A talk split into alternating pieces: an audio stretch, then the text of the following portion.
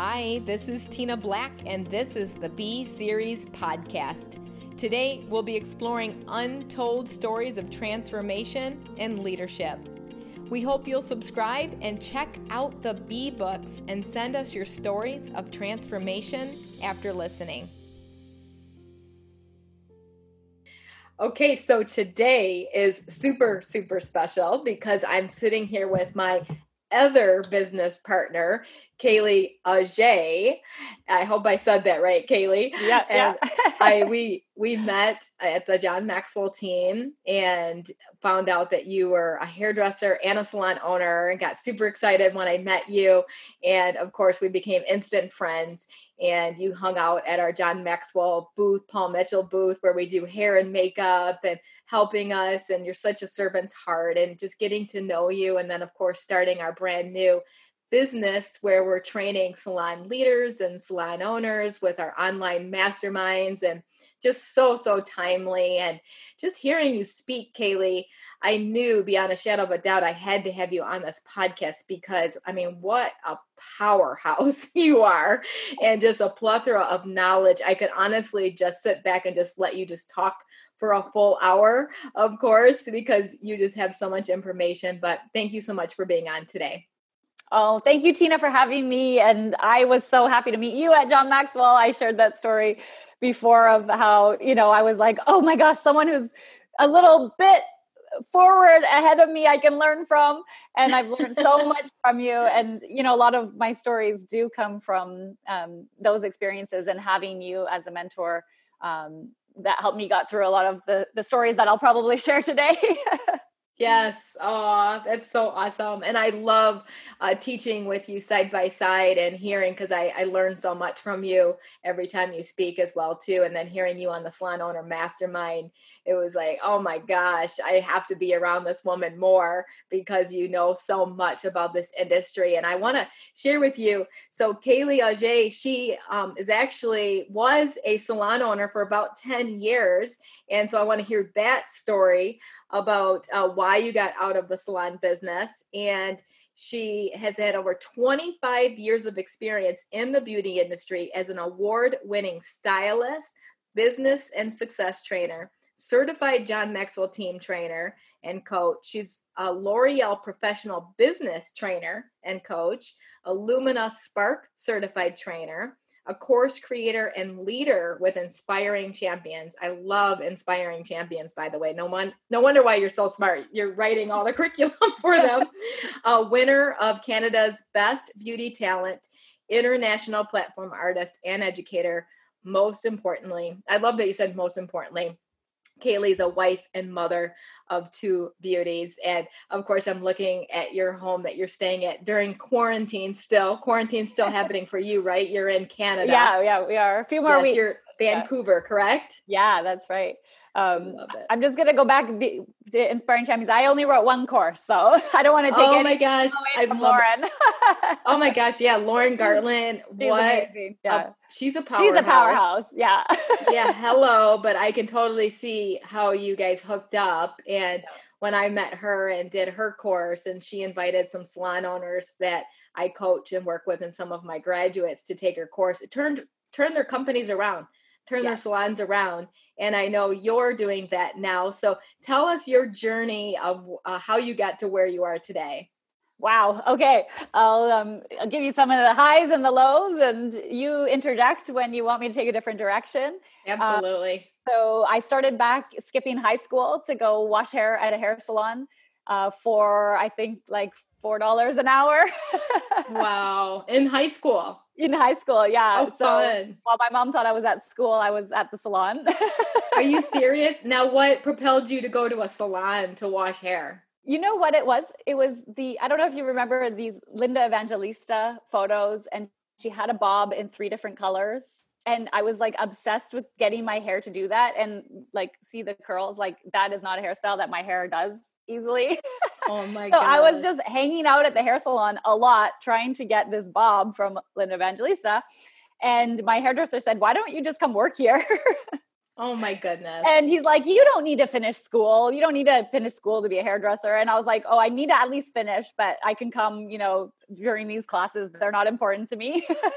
yes. And so I'd leave school and go wash hair and shadow them. And he was training me. A lot of the time I just spent on the mannequin training. Um, so it was a really good experience. And then one day I showed up and there was a out of business sign on the door and uh, he was he had vanished and so i had no more job. He vanished. And then i went into the mall that was just beside it and started handing out my resume because i really liked working more than i liked studying.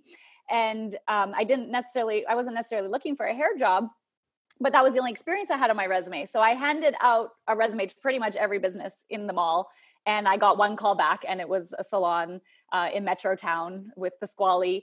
And he gave me a job, and I worked there after hours, after school. He didn't have me skipping school to come in. um, so I got to go teach haircutting in Thailand, which was so amazing with a, a translator and learn about. I can't believe culture. you were in Thailand. Tell a story about being in Thailand and oh how long gosh. were you there for? This I went. I got to go twice, and the first time I was 21, and um i got yeah picked up the airport with the sign and in hindsight i'm like i don't know this guy. Nothing like it was just like one of these movies. It could have gone probably tragic but it went really well. Um, and he took us under his wing. I took a girlfriend with me because i was a little bit insecure of traveling alone. Um, actually it's a really funny story. I should go back a little bit because i had gone on a sabbatical from work to go travel australia with my girlfriend. Wow. and while i was there so i didn't take any of my hair tools and while I was there, I got this email from Sexy Hair saying, Too bad you're on your sabbatical because we had this opportunity come up in Thailand. And I was like, What? I'm not on sabbatical anymore. Uh-huh. I'm, I'm, like, I'm closer to Thailand now than I was at home. Like, what are you talking about? Of course I'll go. And this is, I get I, the lesson here is like seizing opportunity because I think a lot of people would have turned it down because they weren't unprepared. I didn't have tools, I had nothing. So I went and went to the distributor in Australia, told them that I was a hairdresser, and I bought scissors, blow dryer, the basics that I would need to be able to teach a class. I just rebought them. And I also um, bought a thing of bleach because I had beach surfer hair because we were there to learn how to surf. And I foiled my hair with toilet paper. no, that's awesome. Just a few fresh highlights in the front before I went to present myself. and then my girlfriend and I hopped on a plane um, to get picked up by this person we had never met who would then take us around to salons and we would teach. And it was just an unbelievable experience. Um, the culture there was so grateful for the education. Um, I felt like when I would teach in Canada, I always had to win them over. And you know, there'd be a little bit of edge, like what's she going to show us? What does she know that we don't? You know, and you'd have to like really work the audience to win them over. Um, but in Thailand, they were just so grateful and i really felt like a movie star like they had me signing their their mannequin heads i had to be careful how i complimented them because i complimented a, a, woman on her necklace and she took it off and put it around my neck and that's just the culture that they have they're so generous and at the same time as we were visiting um, part of their culture is to like feed you be in community with you and show their gratitude and so we tried all kinds of weird foods. And I remember this one salon gave me this bowl of soup and it had like chunks in it. And I said, Dan, what is this? And he's like, don't ask, just eat it because it's rude not to eat it. And I'm like, oh my gosh, what am I eating it? And turns out after it was like curdled blood from some animal. It was disgusting, but I ate it because I was like, I'm not oh going to insult anybody. oh. So, and you live to tell about it.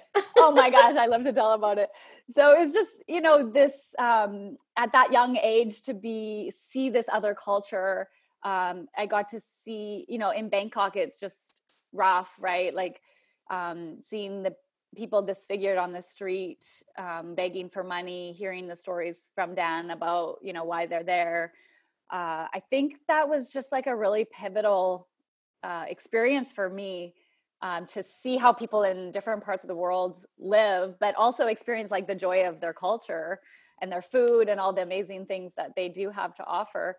Um, so I was lucky enough to go back five years later. They invited me back. And so I took the same girlfriend with me and we got to kind of redo it all again, go visit some of the same salons. And yeah, and it, it just became a lifelong friend with Dan, who hosted me there. Um, so it was just a wonderful, wonderful experience. I love this. Okay, so we're going to go back just for a second because we have uh, Sean and I have a course, a six month course. It's called um, the Next Level uh, Leadership Course. It's a six month course of five strategies of a healthy business. And we spent an entire month, Caylee, just on attitude. In fact, we're in that month right now. and it's perfect because we're getting ready to open up our salons again. You know, quarantine's almost over. And so it's really perfect because as we prepare our minds, you know, that mindset I think is super huge. And so that whole month, fixing your attitude. And so I put, I'm going to call this to be coachable. And I think it's amazing because you're a coach now, and mm-hmm. you can't be a coach unless you first became coachable, which you yes. did, and you identified that at an early age.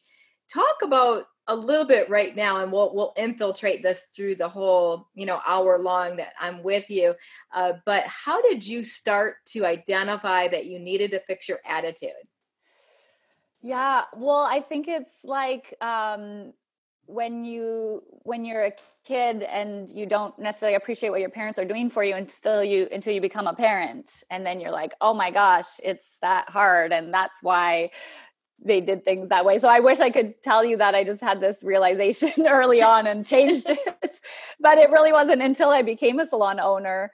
Um, and like I still had the attitude, and I mean, I still probably have an attitude with some things, but um, I've changed a lot. so you didn't be change your attitude till you became a salon owner. So let's talk about that process because why did you become a salon owner? And and I think this is reality here, Caylee, and I think you're going to agree with me. Is many people it's own their own salon or own their own business because they're unemployable because a lot of them have bad attitudes and they're thinking i can do this so much better than you can so i'm going to go do it. And then we're like i did the same thing trust me. And then i fell flat on my face and realized are you kidding me right now tina? You need to go back and be coachable and be a follower and figure this thing out first you yeah. know practice good fellowship. So talk a little bit about that and why you went into the salon business and all of that. Yeah well i i'd say the exact same journey right? Like i ended up um and i'm so one thing i'm so grateful for is that um, relationships have been so important to me. And i i got a hold of john maxwell books in my early 20s and those have been like pivotal to me as well like just learning lessons about um, winning with people and all of that. So as like the good girl with the attitude edge, right? Because like I did have these like deeper good intentions. I just had this edge on me. And um, so I was able to maintain when I left the salon with Rosalind after six years, I moved back into the city. And I remember she told me, in Kelowna, you're a big fish in a small sea. In Vancouver, you're a small fish in a big sea. And I remember being like, oh no i'm a big fish in a big sea you're gonna see like mm-hmm. and she mm-hmm. said it to me like in the most loving way um, and she probably knew that kind of what the challenge is what drives me um, so you know those words really stuck with me and i went into vancouver to really fight my way to get recognition and be the best in my industry in a bigger city um, and i went into chair rental and so that was when it was my first experience of kind of managing all the parts um, and I did really love that. And I ended up renting a second chair and training my sister. And so I kind of got to grow into being an owner. But I still never imagined what was awaiting me when I actually was an owner and actually was leading a bigger team. And I'm so thankful for all the times I did fall on my face um, and all the times it wasn't as easy as I thought it should be because those are the things that really shaped me and allowed me to change and look at myself and go down this personal development journey um, because I wouldn't have had I not really been forced into it. Um, so I wish it was more willingly that I did it, but it was really of like, oh my gosh, I now have these like adults to lead that don't necessarily want to follow me uh, because I bought the salon with some uh, existing team members, and some of them just mm. weren't too on board with the changes I was making and you know, I was like, everything's for the better. Like, why wouldn't they just follow? And so I really had to like humble myself, um, come alongside them, think back to when I was in their shoes, you know, how I was feeling, and try to um, learn and grow and stretch from there. And so that those were the things that I guess really like forced me to to change and start to lose the attitude. Lose the attitude. I love it. I i could call it lose your attitude not fix your attitude. Yeah exactly. Lose i i put down good the good girl with the attitude edge. That's that's that's you caylee. That's really awesome. I love this because it's oh my gosh we have so much that we could share. So I want to just ask you real quick. So you had this salon with existing stylists. Did did they stay? Did they walk out? I mean, every salon I had two salons with existing stylists and they all left except for one in each and both of them were my own graduates in my school the ones that stayed the rest mm. that weren't my graduates left and i figured out after that that i would only hire paul mitchell graduates from that point forward because oh, they yeah. uh, kind of own the culture and own what we have there's kind of like that common denominator respect that we have for each other so how did that work for you yeah, it was interesting. We ended up uh, no one left off the get go, um, but the team did evolve over the year, next few years to come. Um, and some of it was my doing and some of it was their doing. Um, but I'll tell you a, one of the funniest stories where I think kind of was the pivotal point of when I won them over. Because I came in and I was just like young and ambitious and ready to make changes. And um, I had moved, they had a really huge lunch bar and a really small color bar. And I was like, why do I have such a big lunch bar? We're here to do hair and do business. So we need a bigger color bar and a smaller lunch bar. And then there was another process that they were writing on a paper what they would charge on a sticky note, and then they put the sticky note on the desk. And I was like, we don't need to waste paper. We just put the number into the system and walk away. mm-hmm. And so I had just made these, you know, small changes that I thought were more efficient and streamlined and good for the business. And I had this one team member who was a little bit older and she would not stop doing the sticky notes and so it started to be like this war between us because I'd be keep hide, I'd hide the sticky notes because I'm like you don't need to do the sticky notes anymore, and she'd go in the cupboard and find where I hid them, and then she'd write it on her sticky note, and then she'd eat lunch at the color bar, and it was just like oh my gosh like why are you like resisting? And she was just like resisting me basically right and the changes. And so i was able through what i learned with john maxwell like with connecting with people and um, you know just trying to understand her and where she was at um, I, don't remember exactly what the the day was that things switched but literally it happened in a day when i won over her trust she mm. came and she did the she moved to the lunch table and she stopped using the sticky notes and she started doing things our way. And she's still there with the new so she did 10 years with the first owner 10 years with me and now she's there with the people who took over oh my um, the salon. So that was just such a success story that you know she came around and um, but it wasn't as you know it wasn't that easy. It was like a lot of work on my part to try to connect with her um, and i guess that's when i realized that you know they're not all just going to follow because i think my idea is good yeah oh my gosh so good Wow. Okay. There's so much we can unpack with this. I put down, um, in order to be a great leader, you have to be coachable. So I put step one and kind of going back to the very first mentors that you really sought out. So I put number one, seek mentors that you really respect. I yes. think the number one challenge that I see in the industry with people, and especially my graduates, is that they don't choose jobs where they respect the leader or the mm-hmm. leaders or the team. They just kind of choose jobs that seem kind of comfortable. And so, because uh, we always say, practice the art of creative love, meaning love what you do, love who you do it with, and love who you do it for, meaning that you respect them. What what's that untold story for you that you did that that you've chosen?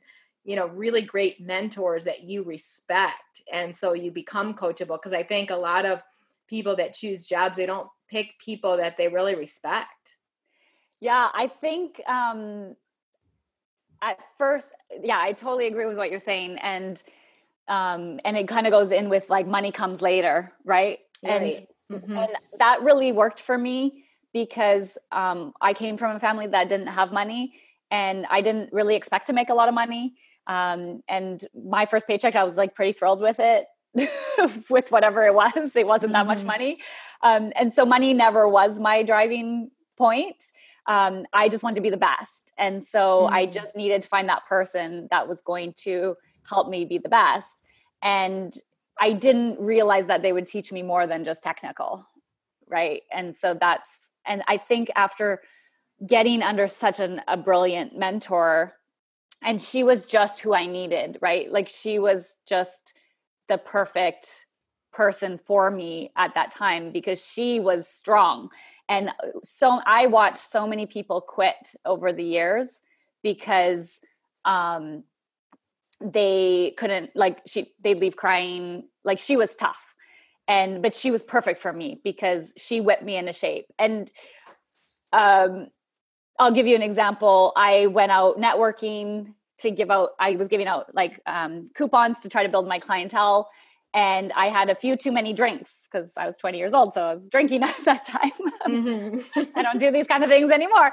But um, i had a few too many drinks and i slept in for work and i was pretty new and i remember my dad waking me up because she had called to see where i was and it was just humiliating right it was humiliating and the stern look that she gave me I decided that day that would never happen again.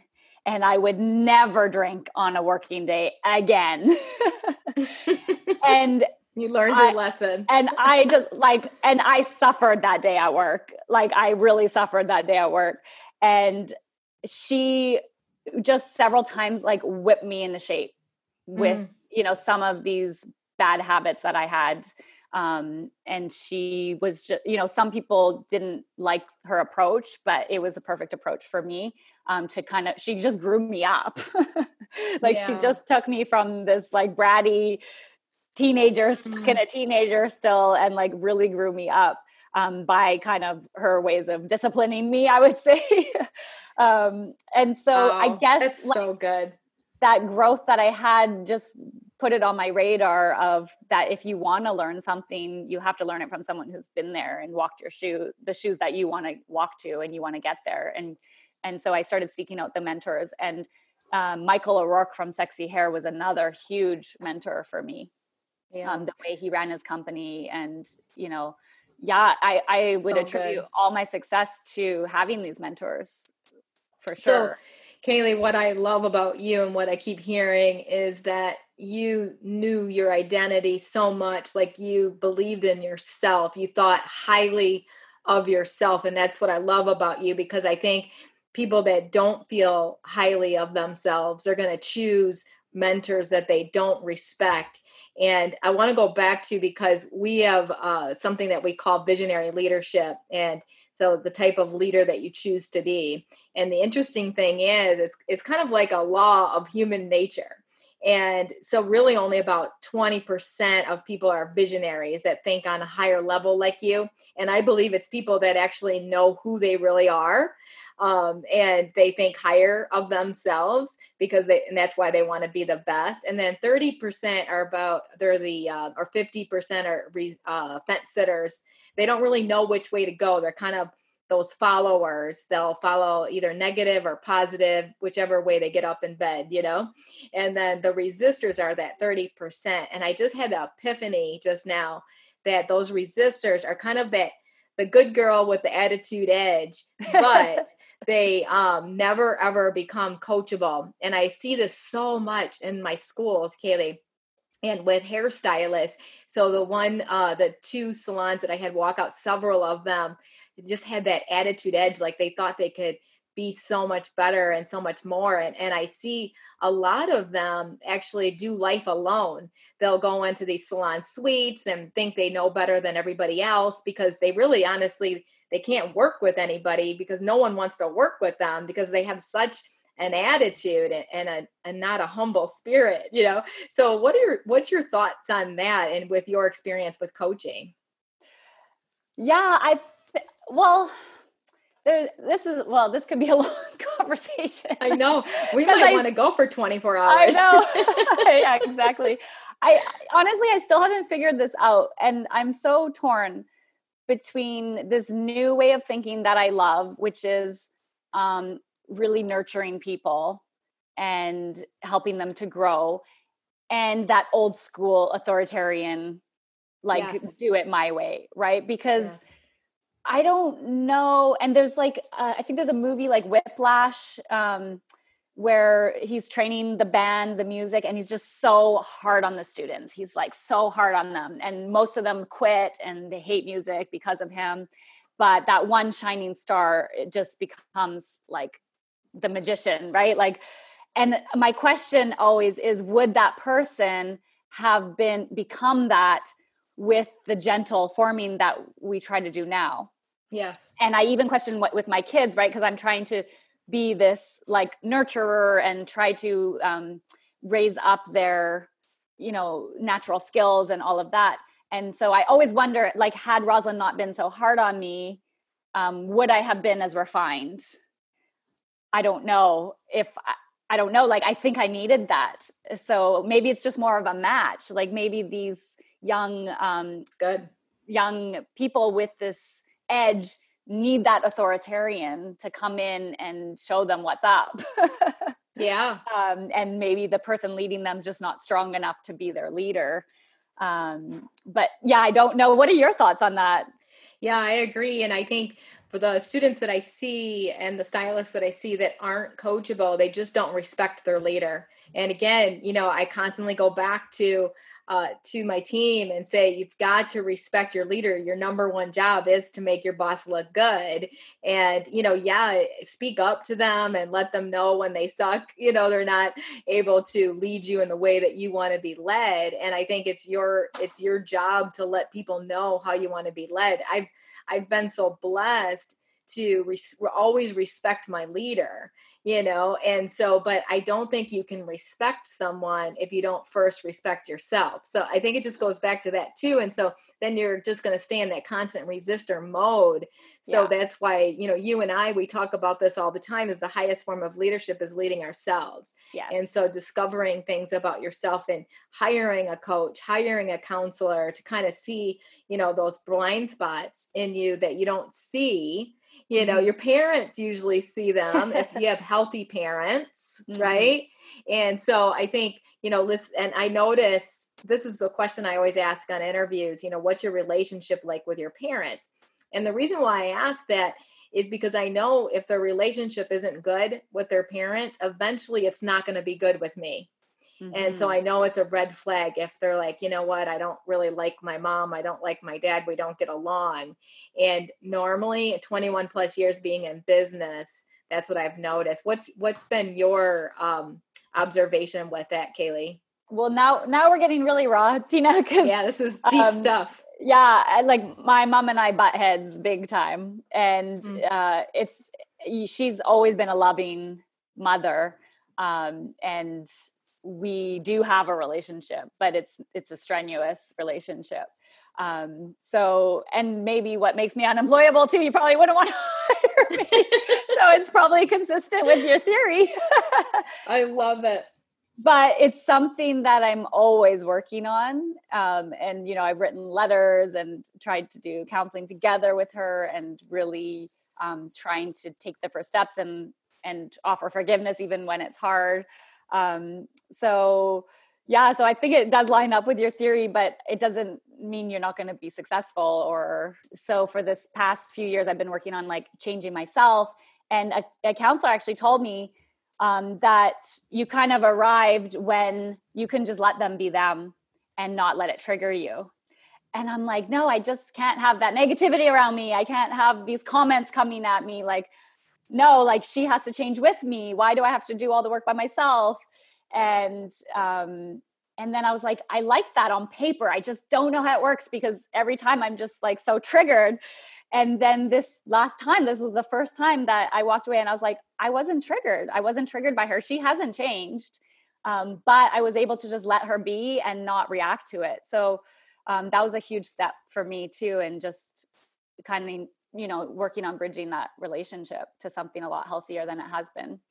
So powerful. I love that. And you know, i think it just goes back to you know leadership starts at home and it starts right there you know with our parents whether they're alive or whether they're not alive and i think it's just like figuring those things out and and I, I really believe god gives us the parents that we're supposed to have. I believe he gives us the people in our lives that we're supposed to have to kind of refine us you know and to be refined to become the best version of ourselves and and so i love that rawness that you that you said and and i'm that's number nine. I put that as number nine so i have to tell you what i came up with for being coachable. So the first one we already talked about seeking mentors your respect. I think that's key. And uh, number two is I love how you really challenge your capacity because you want to be the best. And I put number two, challenge your capacity. I've been talking about that a lot about uh, this entire quarantine and being in quarantine and how to challenge your capacity. What is it? What's that untold story for you that you're always challenging your capacity to learn and and just you know your failure that you had that you've talked about to me before in business and talk a little bit about that and how you challenge your capacity to learn more to own that information. And i love that about you caylee because you don't stop. You're like i'm going to figure this thing out. And so what's that untold story for you? It's called ocd uh, i want to go back to a couple things you said before i answer that if that's okay. Yes. Um, and one of them is that God has a sense of humor because one of my daughters is my mom. And so he's like, no, you quite didn't quite figure it out. So you're going to like continue to figure this out. I love it. At home. And I'm like, seriously? because that one, you know, that one I, I have to face. And now I'm in the reverse role. Um, and so and I think part of my journey to repair my relationship with my mom is seeing that like I can't outrun this. Um, mm-hmm. and that I don't want to repeat it because often we repeat patterns. Mm. Um, and so mm. that's what's given me the drive to, um, you know, go down this painful journey. And um, and the other thing that you talked about that I just wanted to touch on was that 20% that are visionary. Yes. And leaders. And I always think about um, somebody said this once and it really stuck with me and it was like jesus had 12 disciples. Mm-hmm. so what makes you think you can lead like more than 12 right? And so it just makes sense that 20% because that's about like the 1 to 10 ratio.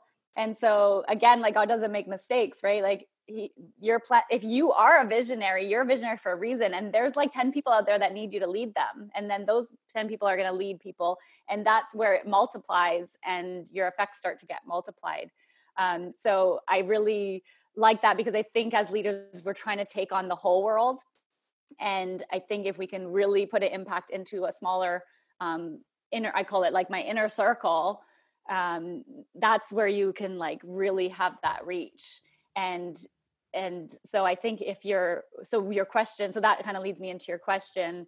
Um, can you say your question again of like what leads uh, or what is the driving point or what gets you? Yeah just the fact i love that you said that i made that number 11 stop taking on the whole world we'll talk about that.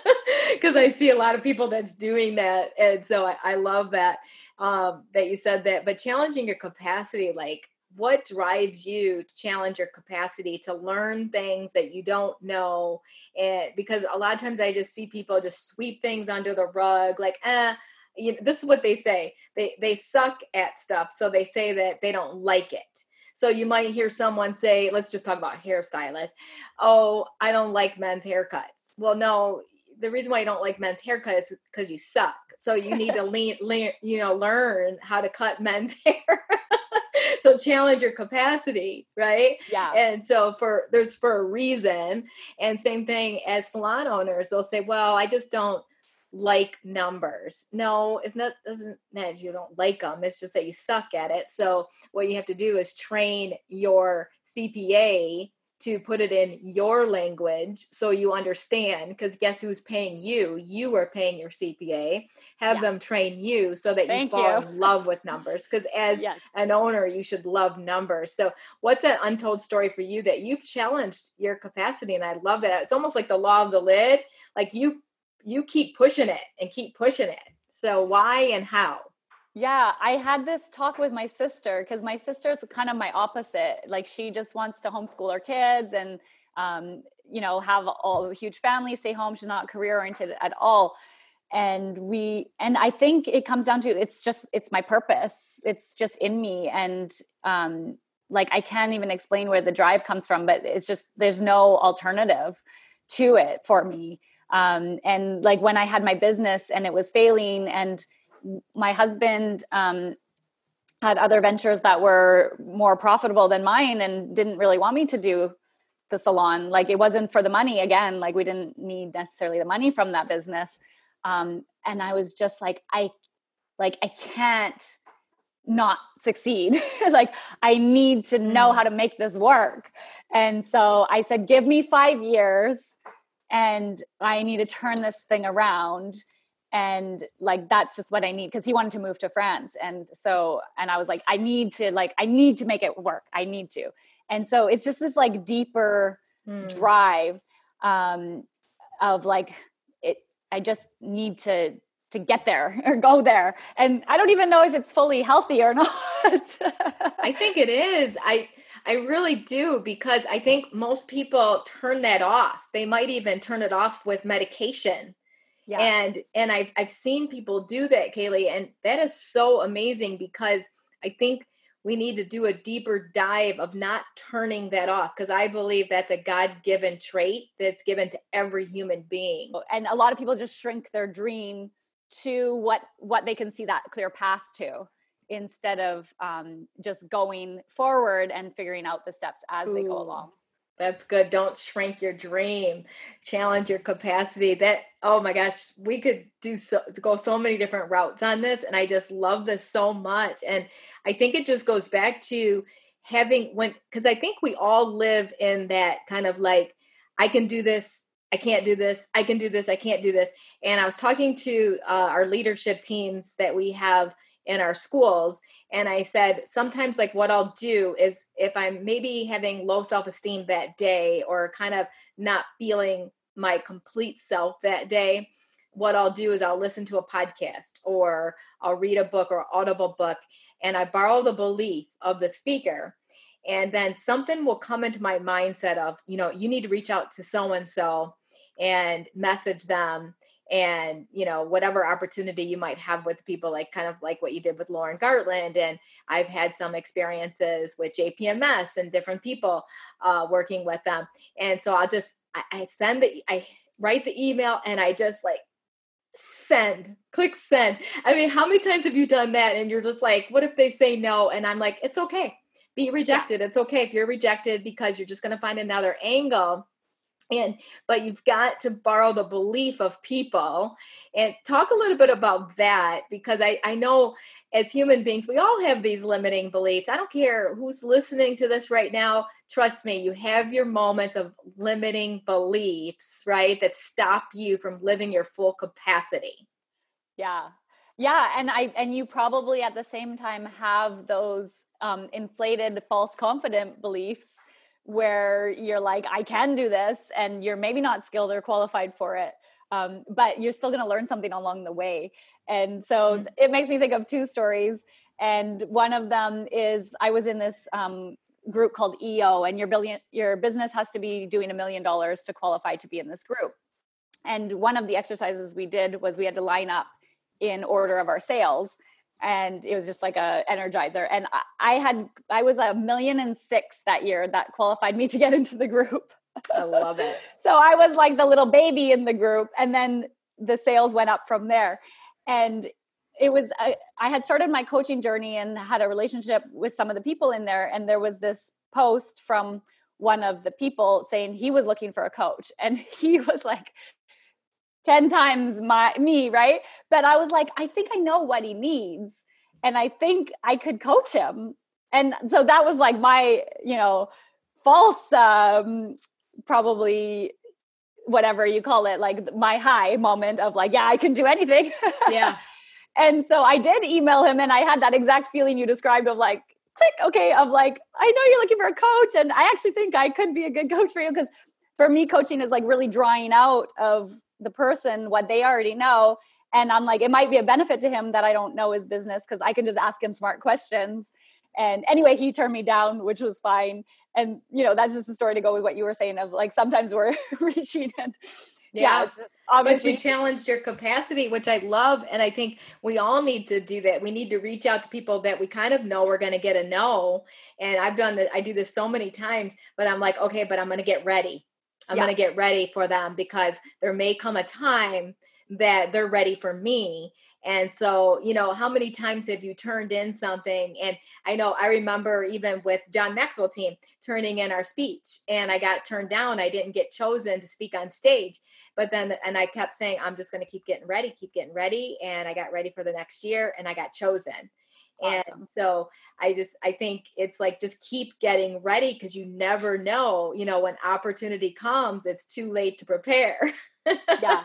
It's just that decision, right? It's Tina, I think that's what I'm hearing from you is like for me, I just decide I'm like, yeah, you just decided you're gonna speak on that stage. Yes. Right. And no matter like for me, I just decided um, that sexy hair didn't align with me anymore. And I decided I was going to be a L'Oreal trainer. And so and a lot of people would be like, "Oh, I don't know if L'Oreal would choose me." Da, da, da. And I had already made up my mind that I was going to be a L'Oreal trainer one way or the other, and then I started working my way in there. and wow. usually it just happens faster than you think, right? So I think if you have something on your heart and that's your purpose and your passion, the doors will open and so one no it does not take that away it's really having that strong vision or other doors will open that lead you in another direction that's even better than what you thought Oh my gosh, all the time. I can't even begin to tell you how many times that's happened. So I put down a uh, number three, and I love the fact that you went to Thailand and you've experienced other cultures. So I put down number three, experience other cultures that we need to diversify ourselves. And I love that you do that. How how often have you seen people kind of just stay in their own little bubble right? And so talk to people right now that why they need to diversify themselves and experience other cultures. I've been on so many mission trips and then of course with john maxwell I've been to guatemala and costa rica. And you're right it's they it's all about food. You have to eat their food in america. It's like just eat whatever you want you know it's a whole different story and i'm sure canada's the same as america. Yeah. but yeah. talk about why people should experience other cultures and how they can go about doing that yeah well, Tom Corley did a study on the differences between successful people and unsuccessful people or people living in the poverty line. And what he noticed was consistently the wealthy group was more open minded. And that's what traveling does it just opens your mind. And it just shows you that your right way is not the only right way um, that just people that it's okay like people just do things differently and they're okay. Um, and if i would have just hung on to a lot of my beliefs like my family was very um, strict about what we eat and like very extreme health you know they're just into health which is awesome. I love it. Um, but then like i shared with you earlier there's some quarreling going on in there. And so just being parts of other families where they're eating a muffin for dinner but there's joy. and I'm like, okay, I don't actually need to be so stressed out about over what I eat. Like I do want to make healthy choices and I do want to be healthy, but maybe I don't need to take it to the same extreme that my parents do.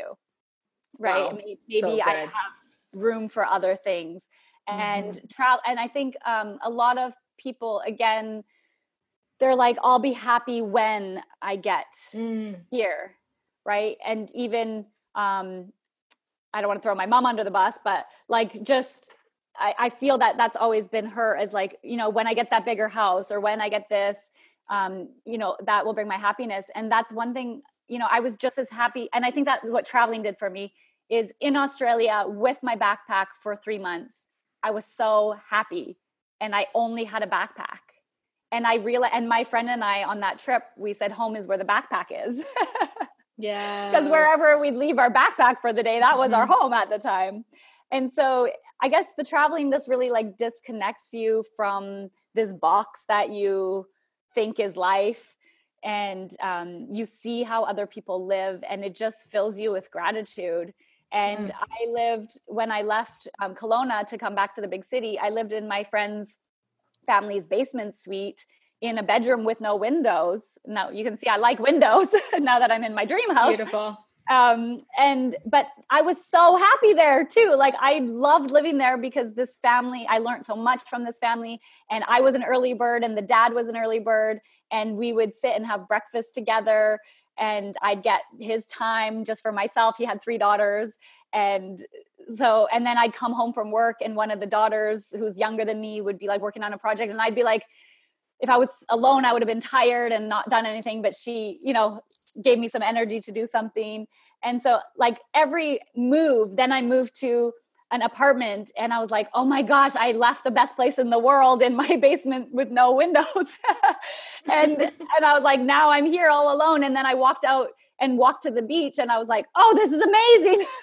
mm. And I just feel like every time there's just been this sense of like, I have everything I need and I'm growing to overflow onto others. I'm growing, it's almost a game to like reach the next level. Um, but I'm not growing because I think that there's something on the other side that I don't already have. Yeah, no, that's so good. I love it. Yeah, I changed it to be open minded, travel, do mission trips. I have a dream that in my salons, we have three now. Uh, we're going to open our fourth one soon, but um, in my salons, that every single person does a mission trip. And we sent uh, three of them went to Nepal to train women caught in sex trafficking, the business of doing hair, which was so cool. But that's my secret dream is to make sure that my whole team gets plugged in because I want them to experience other cultures. I want them to have more gratitude of where they're at. And you're right. It, and that's what's happened with me. And I want to make sure my grandkids, I want to fund them on mission trips as well too, because that's kind of part of my story too, of where my transformation come. And then number four, I love that you talked about relationships and being connected and, and you talked so much about that because relation I put relationships are pivotal pivotable and you have to they're so important uh, to build relationships. And when was that that you discovered that? And talk to someone right now that's kind of like i just want to do life alone I want to isolate. And I think right now the isolation is a real thing. Mm-hmm. Um, and I, I hate to see that because I believe, just like John Maxwell says, that one is too small a number to achieve greatness. And when he said that, I was like, and I want to live a life of significance. And I don't want to be, I want to be a business owner, not a solopreneur. Talk a little bit about that. Yeah. We we're built to need relationships. And that doesn't mean you have to be a people person. And in the personality um, teachings that we do, um, an introvert means you're energized by your own inner world. And oh, an like extrovert that. is you're energized by people around you. And so, first of all, it's a lot of this um, leading yourself is knowing yourself, right? John Maxwell says that all the time. And there's so many fun assessments you can do online to get to know yourself better um, the strengths finder you know these personality assessments. I've done so many of them trying to get to know myself um, and i am a through and through extrovert and and when you put that margin in for the relationships those people lift you up further than you could have gone on your own so you don't need to have those mm. blinders. Like i literally had these blinders like no don't throw out my schedule. My schedule is perfect. Wow. Oh my gosh. Yeah you'll definitely go further faster. Let's talk about number five. I put down uh be confident but humble and and the, something that i love about you caylee is that you are so confident but you have to be humble because you have to be co- you know coachable as well too. And so we actually talk about in our salons what do we hire? We hire if you're humble and you're hungry and you're smart so meaning self smart like you know your strengths you know your weaknesses right? What's humility mean to you I think it comes down to like the bigger picture, really, like the bigger picture of like why mm. we're here and what good what we're doing, why we're doing what we're doing. Um, and I think that's where like the happiness factor comes in is when we're like of service to others. So I guess humility would be like part of that driving force of like why we do what we do. Um, it's not necessarily to have the bigger house or the cars or whatever. It's to like how can I like bring somebody else up to that level and how can somebody else pull me up? And so the humility part would be like allowing somebody to pull you up. Yes. Uh, and then oh the, my gosh. And then the confidence part would be like being able to pull somebody else up. Yeah, that's so good. And I think uh, I changed it to be decisive but teachable too. that would be another word for uh, being confident and being humble because i love the fact that you said that because i think as a leader people want to be led so lead. And i watch too many wishy-washy leaders that are just like trying to be their friend and trying to be a people pleaser instead of a people challenger. And so challenged people challenge people so you've got to first be challenged and you have to grow. It's it's you know again it's that law of the lid. You've got to challenge yourself because people aren't going to work for you if they're better than you. Exactly. Exactly. So kind of working through that process that i think is so big and and that's part of the vulnerability and transparency. And then number six i put um, and i love that you're so grateful for your failures. And i've said um, this so many times is that failure is my friend. And I think most people don't make failure their friend. And there was actually a long period of time I didn't make failure my friend. And it was finally I woke up and and then i just had that gratitude because i don't think things happen to you I think they happen through you for other people. So mm-hmm. any failure that you have, it's because you were supposed to teach somebody that. And I think just relationships alone, and you're talking about your daughter and your mom, and I don't think it happens to you, it's happening through you for other people. And I keep continuing to say to people, listen, whatever challenges you're going through, for whatever reason, somehow, some way, God's going to use you to help somebody through that process. And so you just had to get through that and, and maybe and maybe to help yourself too. Yes yes absolutely. So talk a minute about that about embracing your failures. We say in our business and i i have a, a leader she was really struggling failing and also being honest about her failure. So she would just try to hide them because she was a perfectionist you know so to speak. And so i would say okay so in your daily download emails i want you to uh, put down a tagline failure party. So what did you fail at? And let's have a party. And let's celebrate that failure. And then she started to come to and started to share those with me. And so how did you start having your failure parties and how do you coach people through that process? Um, i think it's overcoming the embarrassment feeling. yeah, that's good. Yeah, how do you overcome the embarrassment? How do you do you that? You just get embarrassed enough times and realize that you're still alive the next day. yeah, like learn to laugh at yourself. I yeah. just I laugh at myself all the time. My husband always says, he says I really um I really respect that in you cuz he has a hard time laughing at himself. And and so he's he really likes that I do that. My first webinar um, was a really early morning one and I had to get my kids out to school. And so I had no makeup on, no hair done, and I threw a ski sweater on because I was supposed to have the camera off. But because I didn't know how to work the whole system, I had the camera on. And even worse than just having it on, I had it on without knowing it was on. So I'm reading my notes, probably making, you know, not being aware of what my face is doing. And when I shut the webinar off, I just saw myself looking back at me. And that's when I realized that the camera was on the whole time. And one of the students was like, did you mean to have the camera on today? And I was like, nope, not at all. And just had that like sinking, embarrassing that's moment awesome. again. And that's where, you know, learning to laugh at it and just be like, I'm still here. Like it's it's really like a moment that lasts for like a minute, right? Like you feel this like hotness through your body and this uh-huh. like sinking feeling. I've had that hotness many times. and then it just goes away. And so I think just like realizing that it goes away and actually like letting your body feel it and getting used to the feeling allows you to, you know, even still I get scared when I like maybe like do a live with my opinion on something that's a little bit sensitive and i'm like dreading waking up in the morning to see like a bunch of haters saying like they didn't like my post or something and so you're it is like you hit click and you're like, oh, was that like a good move or a bad move? And then you're like sweating. Uh-huh. But you know, whether they're haters or not or whatever they are, like you're you're still gonna live your life and th- th- yeah. those people don't like really determine your life anyway. Um, so I think it's like building up resilience to that feeling, that awful feeling. yeah, that's how you build up your resilience. I, I love it. It's almost like when you talk about the heat, it's almost like that shock. You need that shock, you know, in your body to be able to propel yourself to go upwards again. You know, again, challenging your uh, capacity and the law of the lid, I think is so important. And this is why we're talking about you have to be coachable and ways to be coachable. And I put number seven uh, to learn how to lead and empower people instead of micromanaging them. So don't be a tell leader. Yes.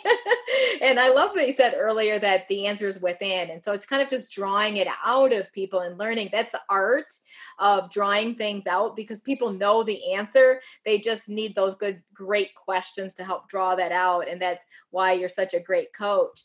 And so talk about maybe a bad habit that you had as a salon owner that you that you coach salon owners with, like some of the biggest habits, and how do they get rid of that bad habit, so to speak? Okay. Um, so this is kind of going back to something that we talked about earlier too is like why did I become a salon owner? And I became a salon owner obviously because I thought I could do it better than my boss. right. And you know, obviously because I, of all the different things that I was going to do. And what I didn't take from my boss was that um, ability to like correct and mentor people um, because I wanted to make everybody happy. This is really powerful. These are bad habits. I agree. And so, number 10, I put stop taking on the whole world because we talked about that earlier. And I think we all tend to kind of do that. We want to make an impact, but just make an impact with your small circle. We talked about that 20% are visionaries and have an inner circle, a dynamic inner circle of people. Yes. Lastly, because we talked about this, do constant personality assessments because I think that helps us to stay in our zone of genius too. Because I think so many people are not working in their strengths zone. I think as human beings, we're always thinking, where am I bad at? So they're always focused on the negative part of them. Like, this is what's bad about me. So, and it's like you're just spinning your wheels on stupid stuff. Years ago, I figured that out and realized, Tina, stay in your strength zone because you got to know yourself to grow yourself. So my first coaches they kept giving me personality assessments and i'm like how many personality assessments are you going to give me? Like i was I, now i i do this for a living. I do the personality assessments right? So caylee you're an incredible coach. How do people hire you? What's the best way to get a hold of you? Um, well my email success at cayleeauge.com and, and spell that uh, so success. How do you spell success? S-u-c-c-e-s-s i'm always like i shouldn't have picked that email because so, uh-huh. so, many repeat letters. And then yes. at c-a-y-l-e-e-a-u-g-e dot com. And um, the best way to get into kind of my world and my fold is e- through one of my group trainings. So the salon profit project the leadership group uh, mastermind that i'm doing with you tina um, and once I really like to get to know you in a group setting um, before we go into the one-on-one coaching. I have a really limited amount of one-on-one coaching spots, and I'm going to ask you to do the stuff that I ask you to do in my group work anyway. Um, and so, yeah, join along in one of our group programs, and then uh, we'll get to know each other. And then, if you need more really personalized advice, then we can talk about going into a more of a coaching relationship.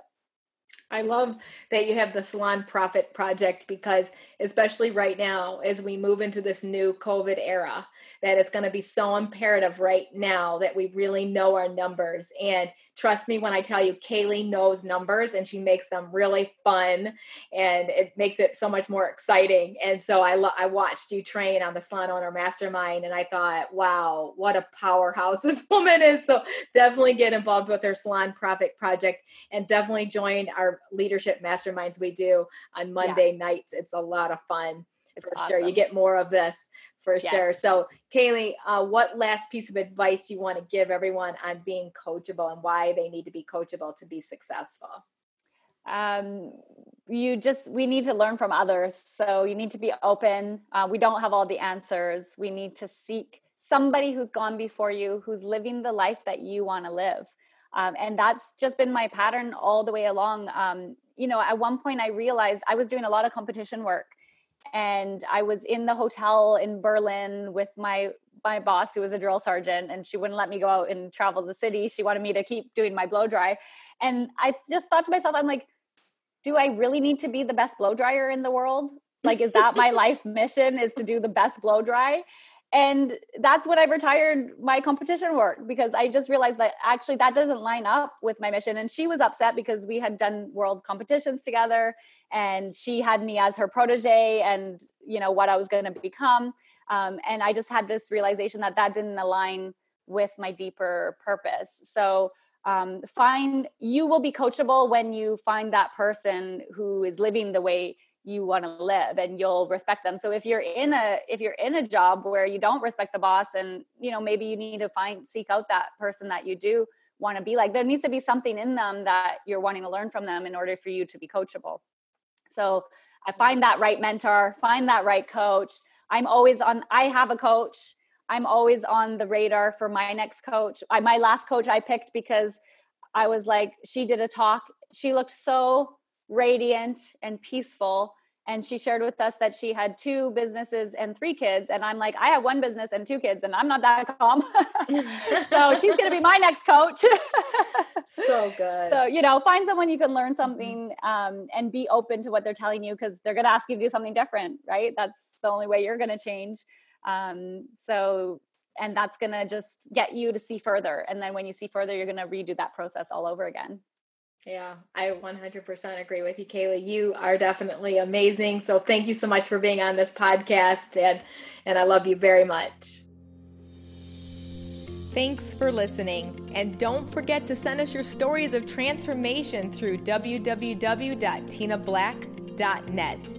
If you enjoyed this podcast, be sure to give it a rating and subscribe. See you next time.